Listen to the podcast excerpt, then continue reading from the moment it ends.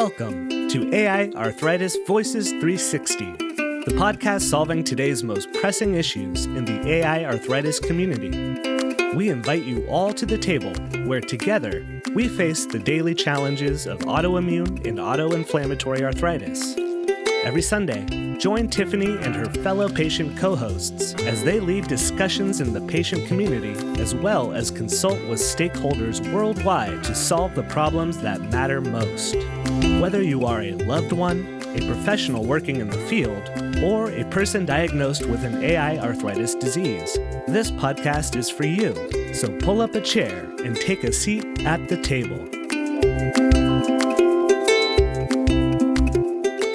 Welcome, everyone, to AI Arthritis Voices 360. This is Tiffany. I am your host, and I am being joined today with fellow patient co host, Charis Hill, who is a chronic disease advocate living with ankylosing spondylitis, or as we'll talk about in this episode today, spondyloarthritis. Charis is also a blogger, writer, and all kinds of wonderful things. Uh, welcome, Charis. Thank you. Hi, I'm glad to be here. I'm so glad to, to have you. We saw each other recently at uh, at the American College of Rheumatology. So we'll have to share that photo. We got a cute photo. we did. That was a good evening. so we'll we'll make sure I'll make a note to share that on on our page. But um, that's when we talked about doing this episode together, and actually a couple episodes we're going to do together. We're so glad that you are able to do this. Thank you again so much. So what are we going to talk about today? Well, let me tell everybody. We are going to talk about the importance of having the right diagnosis to a patient. How important is it? To know what your disease is called, first of all, and to have the right diagnosis. What does that mean to us mm. at IFAA and in our talk show or podcast, however you would like to phrase it? The goal is to bring all stakeholders to the table so that we can have a conversation about things that matter to our community. And we typically start these conversations just like we're doing today between myself and Charis, where we're people living with these diseases. We're talking about things that we've noticed in the community, and we're going to start the conversation. But these conversations don't end just because um, we are done with these. We will then invite other stakeholders that are relevant, including patients, to the table to continue the conversation. So, the topic that we wanted to, to address, because we are both uh, living with these diagnoses really mm-hmm. is a, a recent umbrella term that is coming up in the spondylitis family.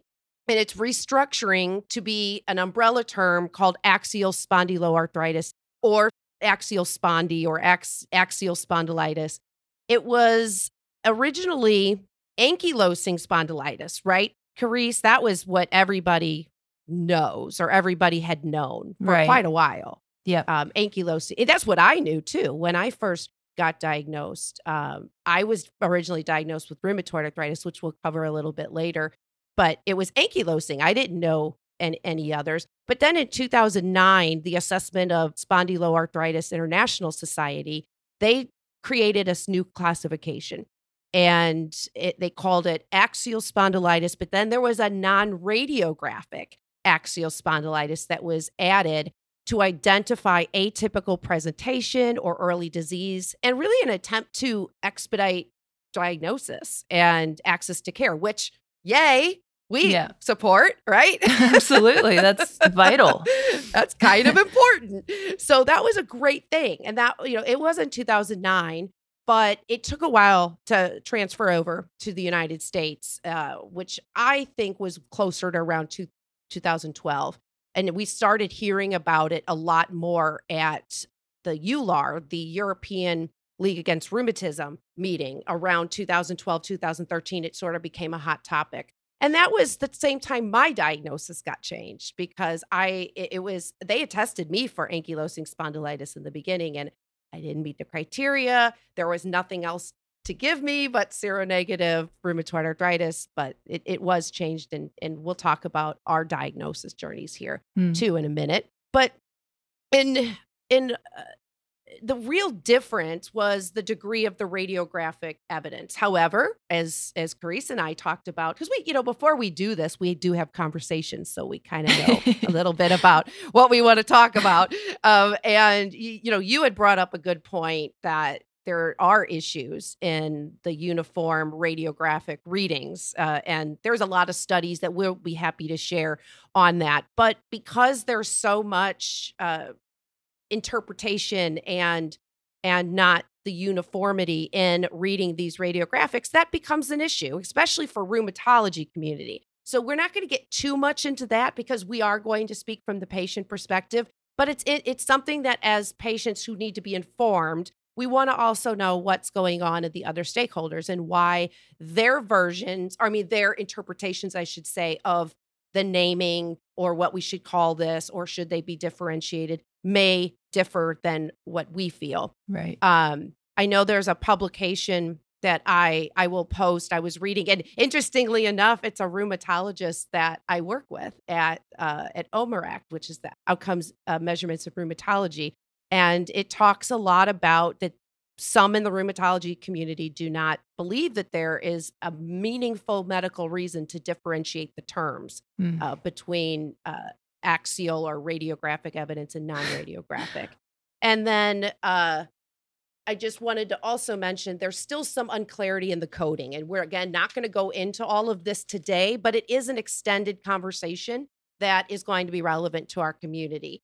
Their uh, the coding is is used primarily for patients having access to treatments, but it's also really important for tracking disease mm. activity mm-hmm. and post market surveillance. What's working well and and different treatments. And at IFAA in particular, we are very invested in advocating for precision medicine or the science of identifying biomarkers and things in our blood that can help identify what what treatments might work for us. And so there's there's a reason in our heads why we might lean towards the differentiation. But anyway, that gives sort of an overview of the the subject matter. And this, even though we're going to focus on spondylitis, this conversation really is relevant to other disease communities because we're just talking about how important it is for us as patients to know what our disease right. is things issues that have come up in our community or questions that we might have because of it and uh, I've done a lot of talking. So I'm going to turn it over to Charis to do some talking. And I thought it would be a good idea to start with sort of your diagnosis journey because this this is what you were diagnosed with and and we can go from there. Yeah, absolutely. And I think it is really important to talk about the difference in, you know, why is a name different? And so I'm glad we're going to get into that.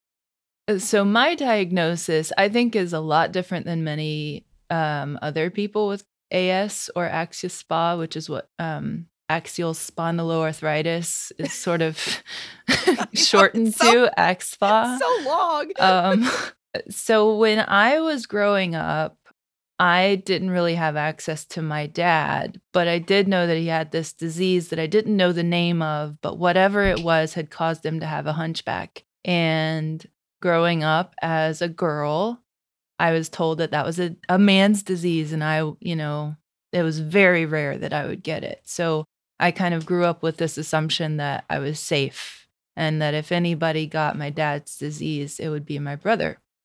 At the same time, I experienced really bad, what I call growing pains as a child in my knees. There were nights that I would cry myself to sleep and just like want to cut my legs off because it was so painful. And then around age 13, my hips began cramping. People around me who were in their 60s or so would say, Oh, that sounds like my arthritis. But you know kids didn't get arthritis there's no right, way i mean right, now right. we know of course that kid you know arthritis does not just happen to older people and that kids mm-hmm. absolutely get it but at the time i was like there's no way i can't have arthritis i'm 13 um, right. and then my symptoms progressed i got lower back pain in college and just then you know my whole body hurt and in 2013, when I was 26, I finally started seeking answers for all these symptoms that seemingly weren't connected.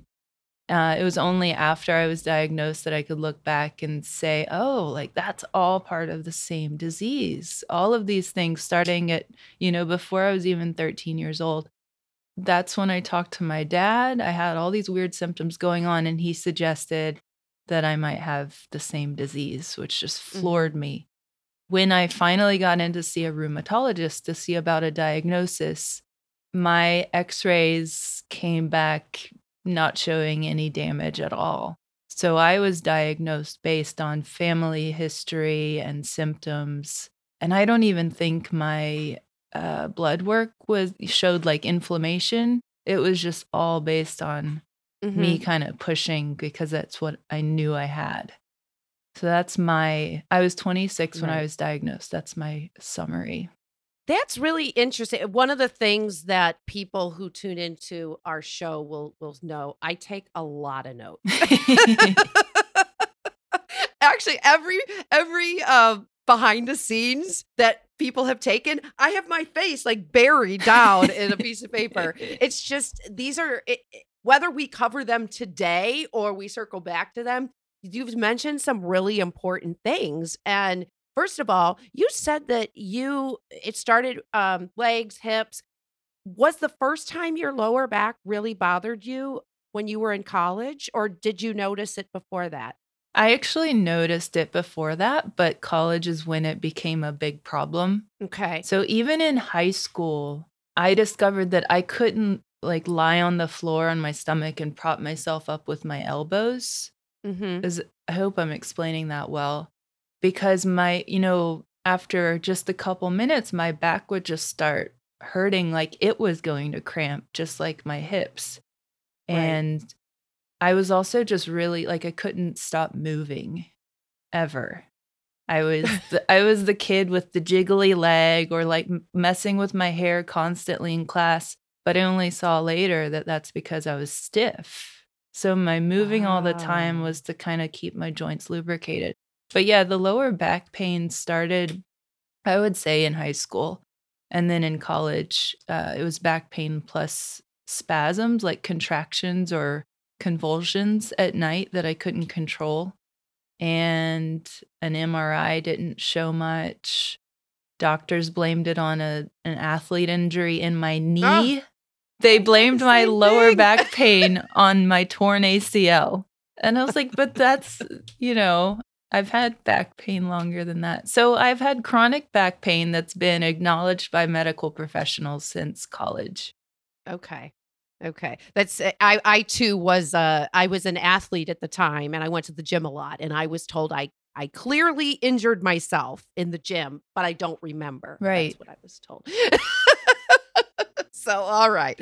Uh, Hmm. so that we wanted to share our journeys a little bit because of the issue of differentiation. You know, what is this called? What what do patient what it why is this important to patients or is it is this important to differentiate because the conversation in the rheumatology community does center around um, maybe this isn't so important to differentiate but nobody's really asking the patients so you know what do we think and you know my journey we I won't go into the full the full uh, story uh, that because I I've talked about it before on the show, but I'll, I'll summarize. And that is, you know, I had these the fatigue and the low grade fevers and the typical autoimmune features. Mine started in my chest.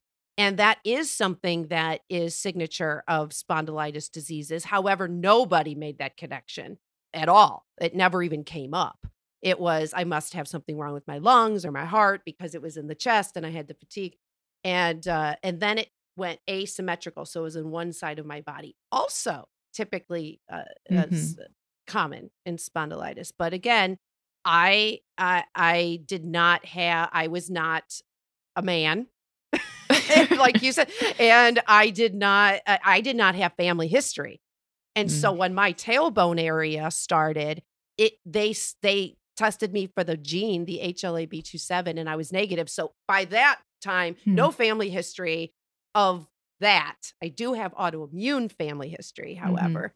Mm-hmm. There was no radiographic evidence and I never had high levels of inflammation. That was a problem with uh with my diagnosis journey, which interestingly enough, the the non-radiographic, which is what mm-hmm. my diagnosis has been changed to, it it uh, early research is suggesting that it, it's more equal with with men or women, even maybe more predominant in women, and often the person will not have the gene mm. and the person also often will have lower inflammation levels so uh, now i look at it and say well i checked all the boxes and i'm hoping by saying that mm. that other people as they're listening to our journeys and and their you know they can check their boxes and be more informed when especially with non-radiographic because there's such an issue with being with being diagnosed and challenges in that when you don't see anything uh, then it becomes a, a, a patient's story, especially if they don't have the family history.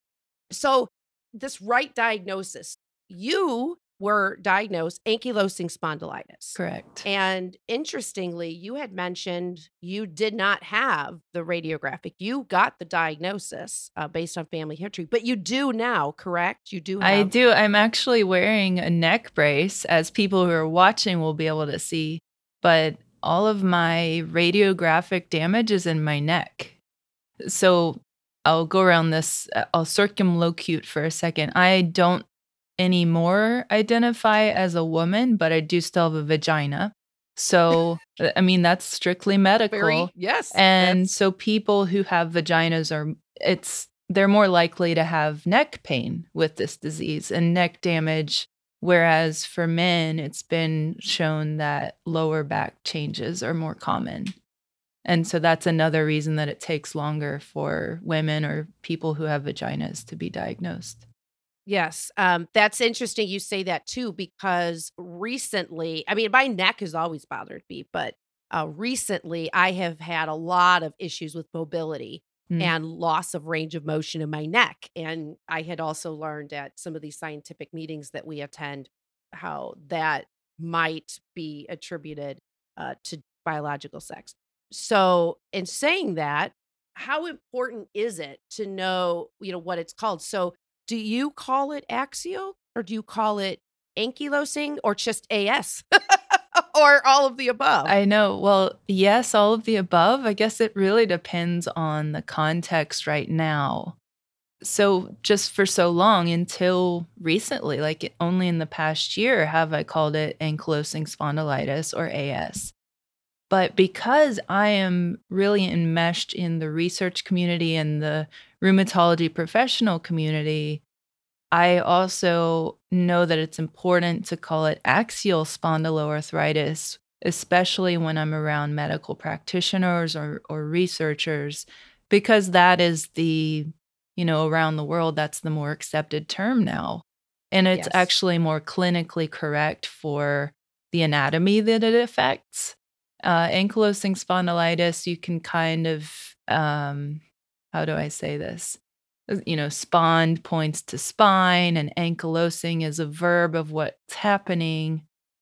But really, the axial spondyloarthritis, axial points to central, you know, the center of the body, which mm-hmm. is primarily where the disease does impact people. And spondyloarthritis points to inflammation and not just, uh, you know, what people used to think that AS did to everyone, which is fusion. And the mm-hmm. reality now is that not everyone fuses because we have better treatments out there.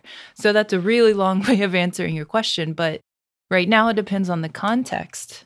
And I think I'm shifting into calling it AXSPA, which is the shortened version AXSPA.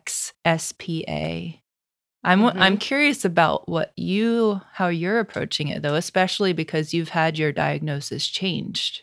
Right uh, you know, it's it's interesting because that was 2013 and everybody was saying non-radiographic axial hmm. you know spondylitis or spondyloarthritis and even as a person who attends american college of rheumatology and and the european league against rheumatism scientific meetings annually the last few years that has been what they're calling it it's in the hmm. titles and only recently I think what I the last year or so Mm. at these conferences, you're seeing it as the umbrella term and then Right. and then coming out. So I myself of am a little confused. I have to admit, because uh, and and non you think ankylosing spondyloarthritis is long.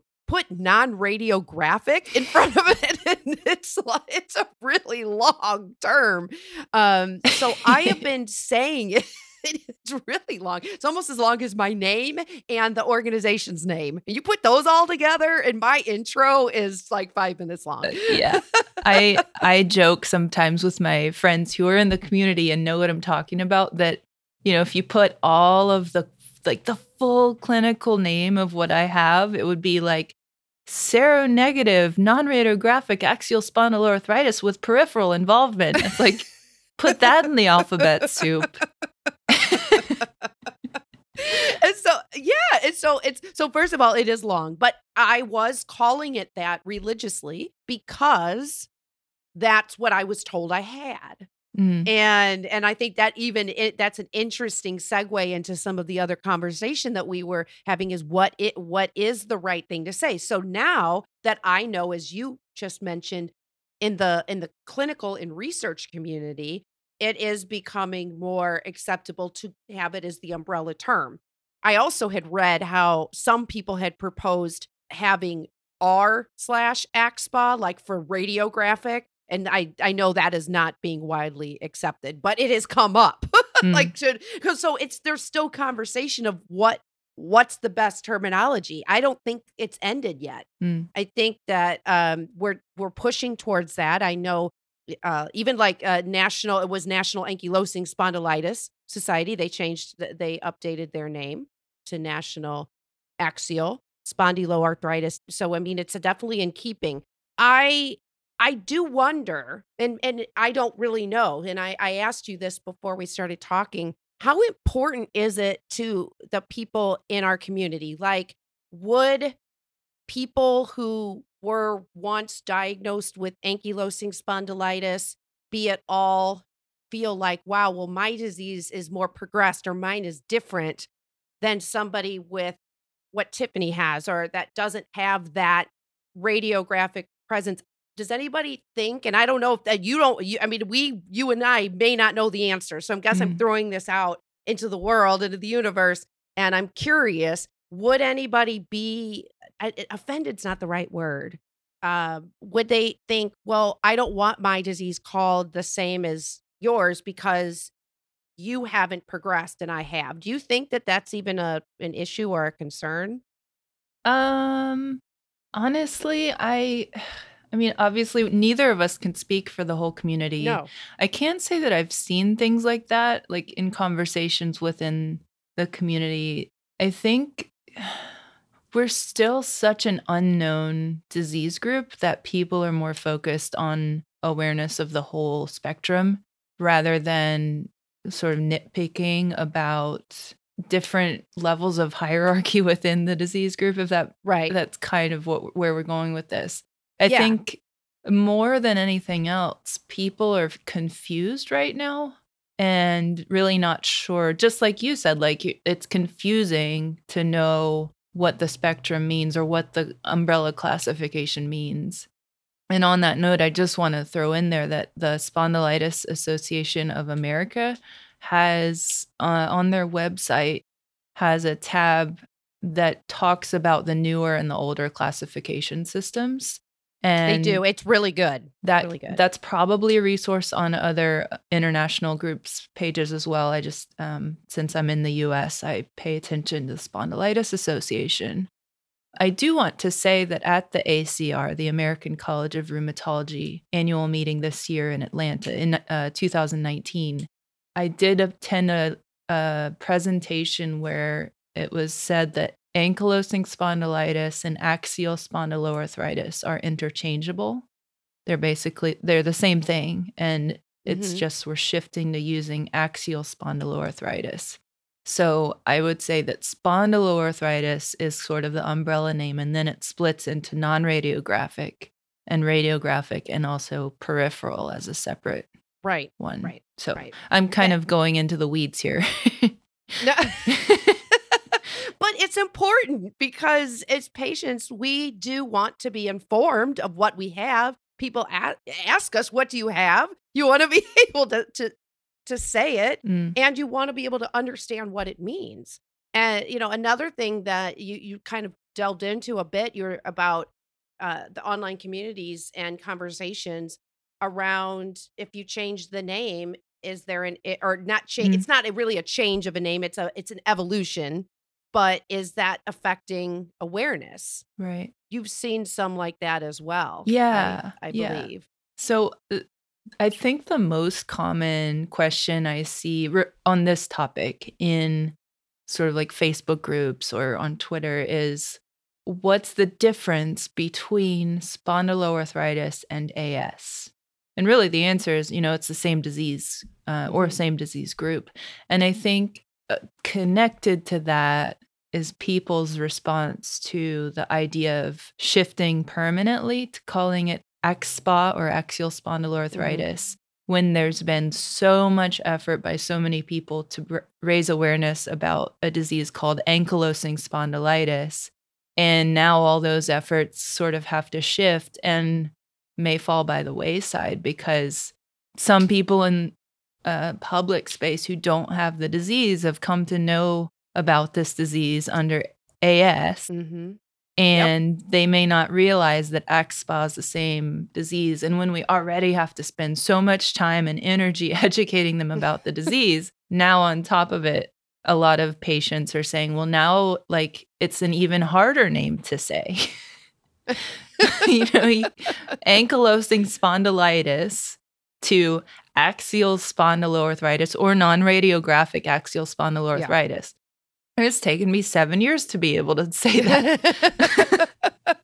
Which is why I, I mean, I often will just cut. I will say, still say spondylitis at the end, or just spa, uh, Yeah. just for for that reason. And you know, I know that I need to be careful about that, and so do others because we want to make sure we're speaking scientifically correct. But it that's a, I mean, it is a valid point. It, there's Yeah. there is a, a lot of awareness uh, of the- the efforts and and and how will that change. So I guess we'll see, and it's our it's our duty to continue the efforts.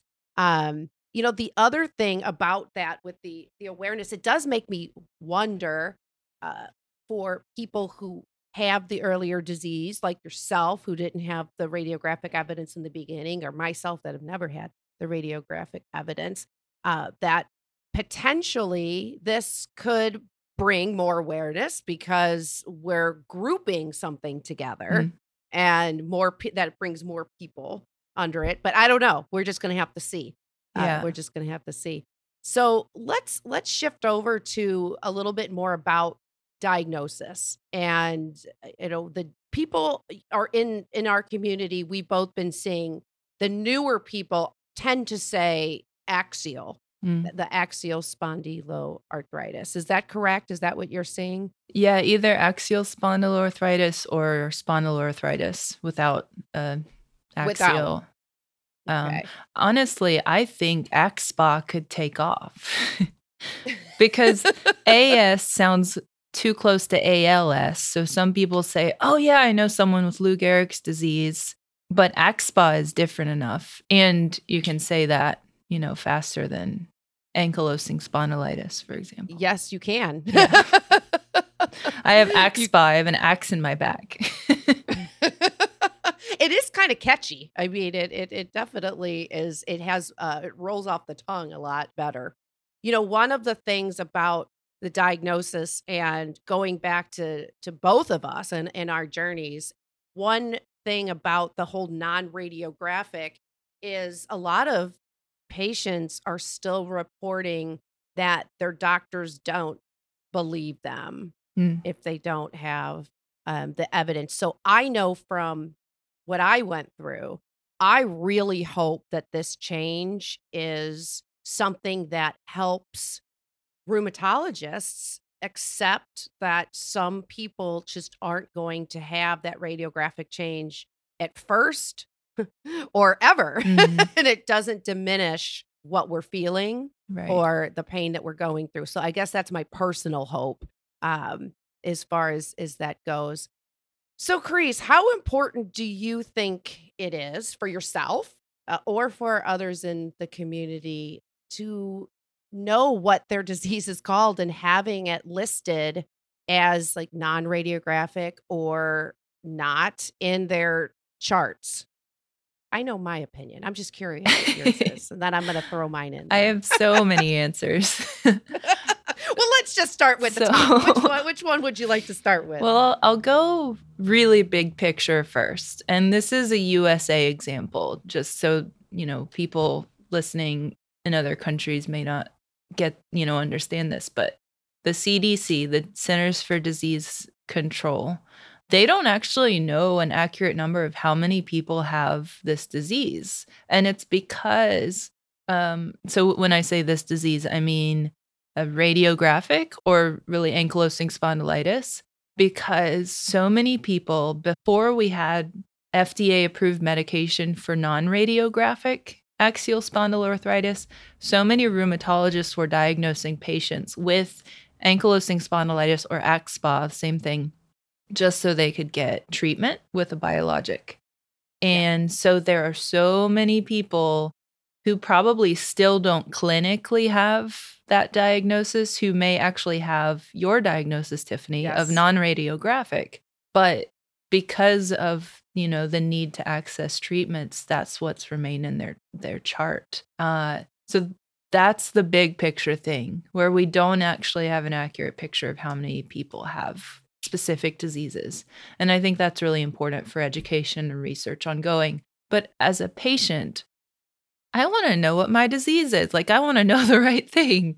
Like, so uh, I'll use the example that as a queer person, I want to know, I want to have the option of labeling myself correctly, like when I'm checking boxes on a form. So if only male and female are there and I don't feel like I identify as either, then I'm not going to feel validated. And it's the same thing with the disease. It's like, sure, even if the treatment isn't going to change, I want validation that my doctor knows exactly what disease they're treating. And I want it in my medical chart because if as as it's expected, if coding changes and the FDA continues to approve medications for non-radiographic axial SPA and the treatments changed, then I want my medical chart to be accurate so I get the right treatments in the future. Because if your medical Mhm. chart stays the same, you're going to keep getting the same treatments, even if they're not right. And I'll go to an even, maybe an even, even simpler example. Like for years and years and years, decades, centuries even, the male body has been used for medical research. And then the findings of that research have been applied to women's bodies. So anybody who's not a man, even if that's not accurate. And in the same way, a lot of the RA research has been applied to people with spondylitis. And I mean, now it's very clear that those are two very different diseases. So if you have RA in your chart, but really you actually have spondylitis, you're going to be treated like an RA patient, but you might be damaged because the treatments are, you know, moving in different directions now. Yeah. No, that's uh, that's um you did you said that very well. That was that Thank was you. that was very well. And it, it was it was what's so perfect about how you said that was my chart still has rheumatoid arthritis in it Hmm. because I need to access medications. Yep. And now I haven't had a new prescription. I haven't had to put in a new prescription for about six or eight months. So it will be interesting. I'll have to fill everybody el- in because when they tried a year ago to say non radiographic axSpA and then put in, again, this is in the United States, in my insurance for the treatment that they felt that I should be on, I was denied because there was no disease code for our disease for this disease Right. and they said we won't even treat it. So they had to lie and say i had i still had rheumatoid arthritis.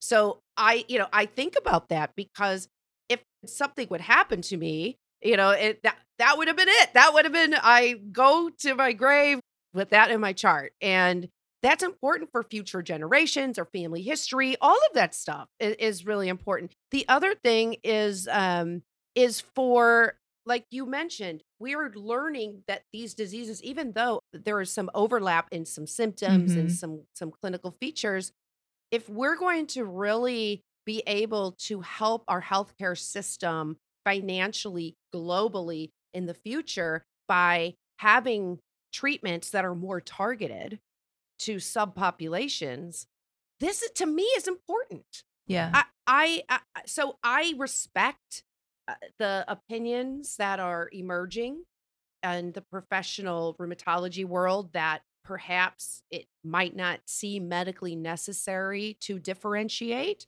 Uh, completely respect that. Uh, I would like to learn more about um, that that clinical perspective yeah.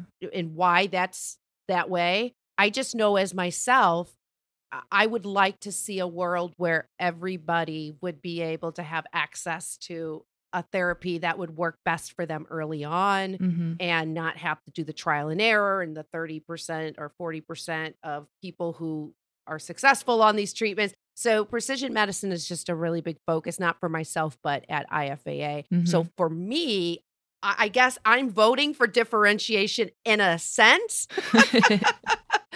but I'm okay with the axial spa as the overarching term. But I would like some, at least when I know we're doing projects at the nonprofit, I would like to know if a person has non radiographic or radiographic because I feel like it's going to help our internal research in the future. Hmm. So I guess that's just my that's my vote.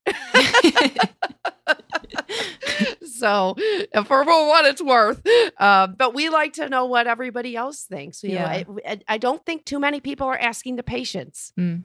I, I I know I know we're we do we're in those conversations, but I think it's important if we're gonna if we're going to have these conversations about what needs to happen in the future, we need to be at the table. Absolutely. And you and I have worked on research in the past that has been patient focused and led led and directed by patients and th- that very much aligns with your nonprofit mission. So of Yes. course of course this is important is including the patient voice. And you know both of us are patients, but we're also experts and Yes, I think, you know, for all the medical practitioners listening, it's important to know that we are sort of a bridge and a liaison between 2 Mhm. communities that in sometimes some ways speak a different language. And I th- I think it is important to make sure we're all understanding the same language so that we can have empowered conversations with each other when we're patients and when we're practitioners. one one hundred percent. And I think that gives us our our segue into wrapping up here. Wow. uh, because that, I know see time flies when you're having so much fun. Uh, but you know, one of the things we said in the beginning is the idea of the show of AI Arthritis Voices 360 is to bring stakeholder voices to the table, in particular, the patient voice to the table with other stakeholders. Uh, Charis and I have be- had opportunities to be quote unquote at the table when we attend scientific meetings to an Mhm. extent. Uh, not everybody gets that opportunity. And I think there is a need to continue this conversation both within our patient community because we want to know what are your questions? What are you still confused about?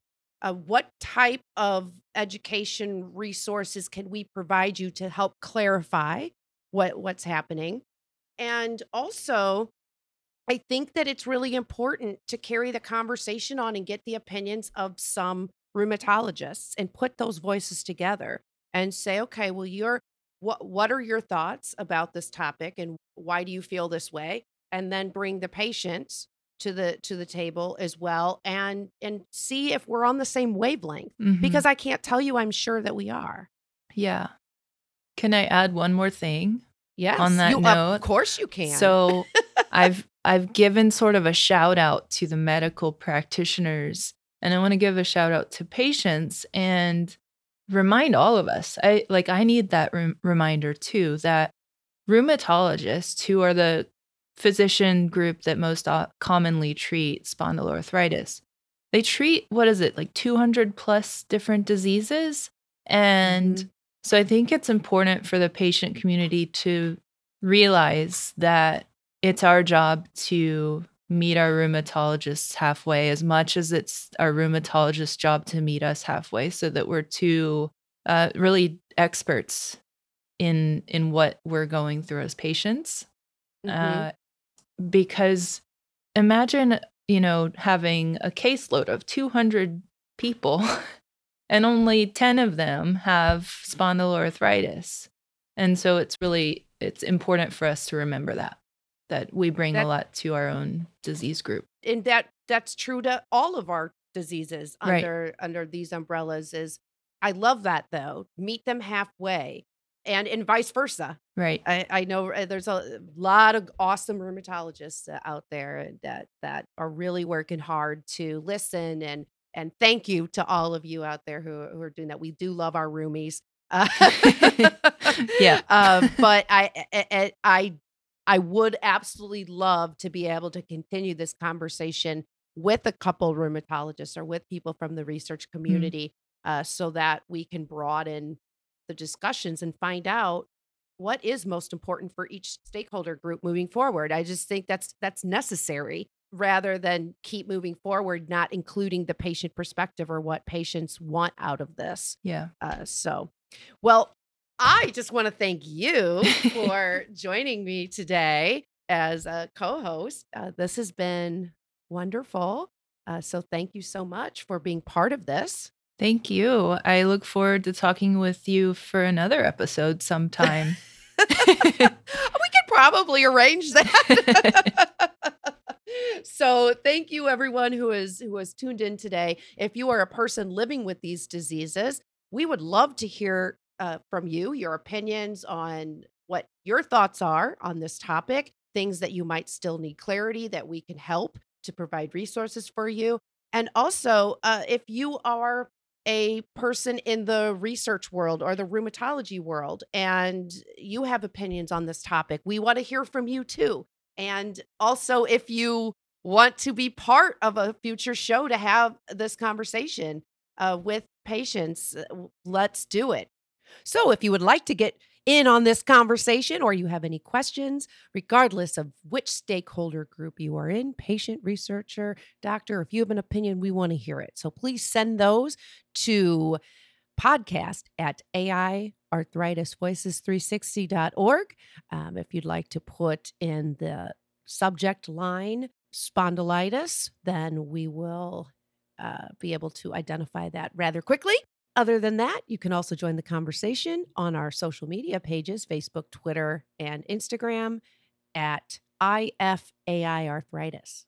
And then uh, also, you can check out this episode and all of our episodes at aiarthritis.org backslash podcast, where you can also nominate future co hosts. You can learn how to support the podcast so we can keep giving the show to you week after week and all kinds of wonderful things. So, again, thank you, Charis. And we are signing off from AI Arthritis Voices 360. woohoo AI Arthritis Voices 360 is produced by the International Foundation for Autoimmune and Autoinflammatory Arthritis. Find us on the web at www.aiarthritis.org. Join us again on Wednesday for our special breakout episode, where we bring your comments, questions, and ideas to the table. Also, be sure to subscribe to this podcast and stay up to date on all the latest AI arthritis news and events.